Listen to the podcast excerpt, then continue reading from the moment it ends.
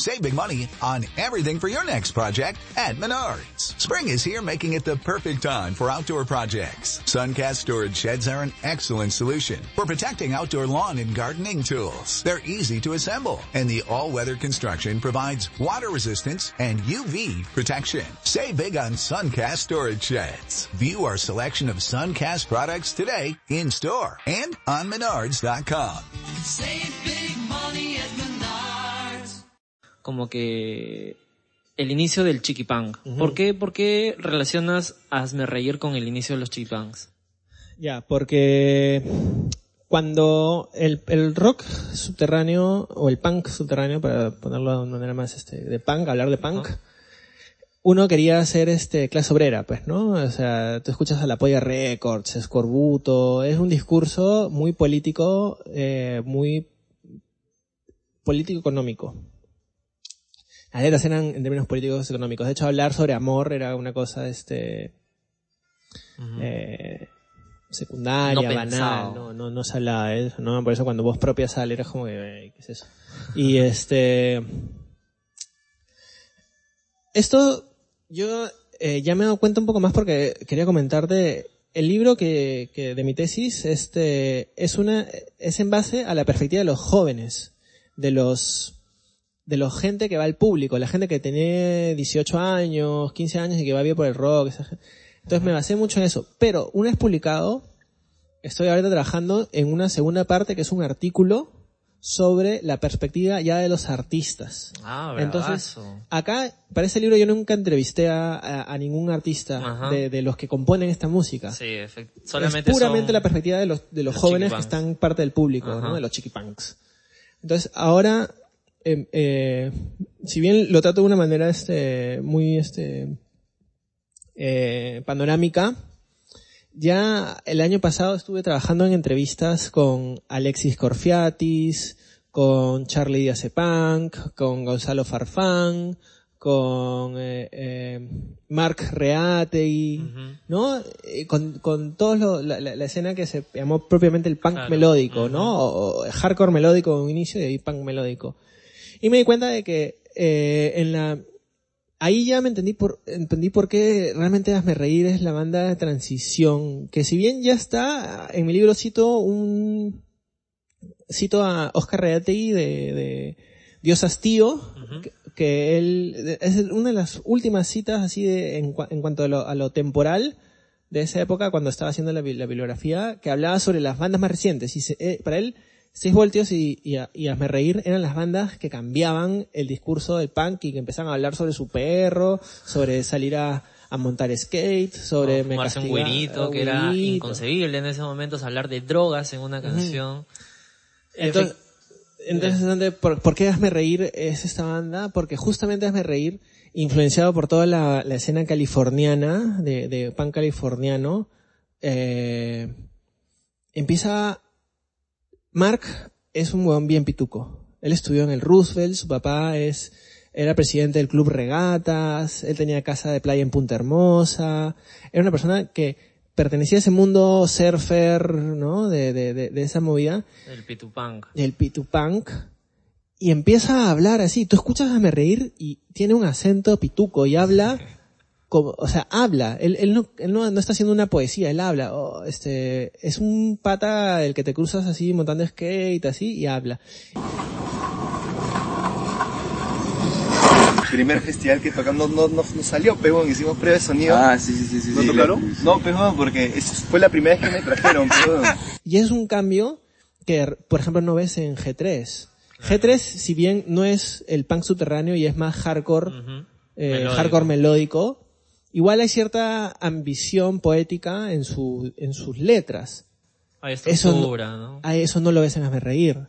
Las Hazme Reír comienza ese, ese, esa, esa falta de pretensión en ese sentido, hablar como un, un joven de Punta Hermosa, que habla sobre correr tabla, montar skate, este, y que, ¿me entiendes? Ese tipo de cosas, ¿no? Entonces, eso de ahí lo lleva a 6 voltios y lo, lo, lo, lo, lo Claro. extiende, pero comienza, o sea, realmente Hazme Reír es la, mar- la banda que cambia ese hardcore melódico de G3 a el punk melódico chiquipunk, ¿no? Efectivamente, ahí en el libro tú dices que, si bien cierto, empieza con Haz- Hazme Reír, se consolida con 6 voltios. Claro. ¿Por qué? Porque 6 voltios ataca así sin asco este, estructuras ya formadas. Ataca el consumo de drogas, ataca la rebeldía contra tus padres, ataca muchas cosas que de cierta manera era la forma de, de también querer expresarse, pero que no lo hacían tan bien en los 80. Mm.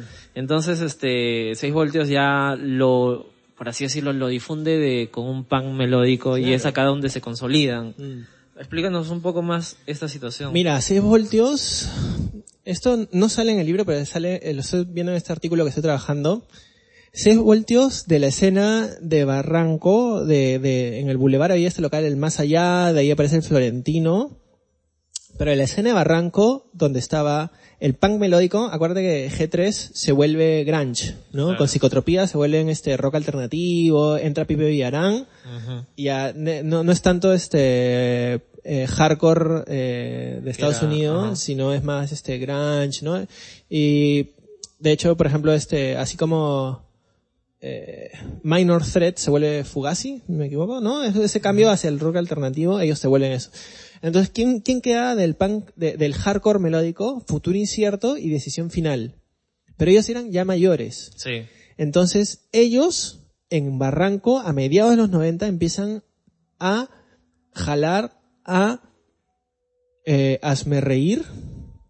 Aparece Hazme Reír, está Futuro, y aparece eh, REC, ese WRSK, es una banda antigua, eh, y llaman a 6 voltios, que eran los chibolitos, pero estaban, eran chibolitos que tenían 15 años, 16 años. Claro. O sea, los otros tenían 18, 20 y pico. Y 6 voltios eran niños, tenían 15 años, 16 años. Entonces realmente, incluso para estas bandas como Metamorfosis, Rec, eh, Futuro Incierto, ellos eran los chibolitos de la generación. De hecho, eh, cuando recién comienza 6 voltios y están en estos festivales, cuando sacan su primer disco, entre el primer disco y el segundo disco de 6 voltios, Javier Chunga, de, el organizador de Rock en el Parque, se vuelve manager de ellos. Porque no les daban bola, porque eran unos chibolitos de 15 años, entraban a los festivales y no les dejaban ni entrar. El, el VIP de seguridad no les dejaba entrar. Entonces no se escueleaban. Es recién cuando Javier Chunga se vuelve manager, que 6 voltios, que tenían 16, 17 años, empiezan a, a escalar en la, en la, en la, en los festivales, porque compáralos su edad con Te Reviento, con otras bandas, o sea, unos tenían 18, 21 y ellos tenían 16. Efectivamente, eh, así como tú dices, 6 voltios es el que consolida, también hubo festivales que consolidan ya un poco más la movida chiquipán. En este caso ya teníamos Niño Malo, ya teníamos el Agustín Rock, y nace, no sé si nace, pero tú mencionas que el rock en el parque consolida ya la escena. Claro. ¿Cómo así consolida un festival la, la escena chiquipán? Bueno, lo, lo dice Chunga, eh, Javier Chunga en, en la entrevista que le hago y que sale en el libro, es que hasta entonces, eh, o sea, el Rock en el Parque comienza en el Parque de la Exposición, en el anfiteatro del Parque de la Exposición, y hasta entonces ahí solamente tocaban bandas comerciales, o sea, ahí solamente tocaba Miki González, Pedro Suárez Berti, o sea, un demente común no tocaba ahí, ¿me entiendes? O sea. Entonces es, eh, Rock en el Parque decide, bueno, vamos a hacer, en vista que vemos todo este, este, este boom de bandas alternativas que están surgiendo y que están, la gente está eh, viniendo cada vez más, vamos a hacer concierto de entrada barata, Oye, esa época costaba 5 soles, 8 soles, una cosa así, ¿no? Y fueron 3.000 personas, 4.000 personas. ¿No? Te Este, das cuenta que sí había algo, hay algo importante que estaba pasando. En el 2001, eh, eh, bueno, tenías estos programas de la radio, que era este, el de Juan Carlos Guerrero, Zona 100, Zona 103. 103. Eh, estaba este Distorsión, de Pedro Cornejo. Te insomnio. Te, Insomnio viene un poquito, pero justo en el 2001 Ujú. sacan esos programas. Sí. Y la gente se achoró, protestó, y de ahí viene este concierto famoso que hicieron frente al, al Radio Nacional, que en Petitoires, que dicen que fue un culo de gente, Sí. y a partir de ahí el rock se hace cultura. Entonces, realmente habían bandas, en ese cambio, estamos hablando del 2001, 2000, 2001, habían bandas que estaban llenando eh, estacionamientos, canchitas de fútbol en todo, el- en todo Lima, y que todavía la gente no se estaba enterando. Entonces era como que tenemos que hacer algo, tenemos que aglutinar a todas estas bandas eh, en festivales y aglutinar a todos estos jóvenes, ¿no? Entonces ese es el, el cambio que pasa a partir del 2001, ¿no? Yo quisiera resaltar algo acá que, que tú mencionas, esa raíz de, de la cancelación de estos programas y efectivamente las protestas que hubo y este concierto donde no es que es un cliché que el rock es cultura, sino que el Estado, el gobierno peruano, declara como al rock de interés cultural y a, ni- y a nivel de una resolución que es la 170. O sea, no es un cliché decir que el rock es cultura. Y además tampoco es extranjerizante, porque antes el discurso es, no hay que apoyar el rock porque si escuchamos rock no vamos a apoyar nuestra música autóctona, ¿no? Entonces no deberíamos escuchar rock, deberíamos escuchar eh, o un, el fol- folclore, ¿no? Claro.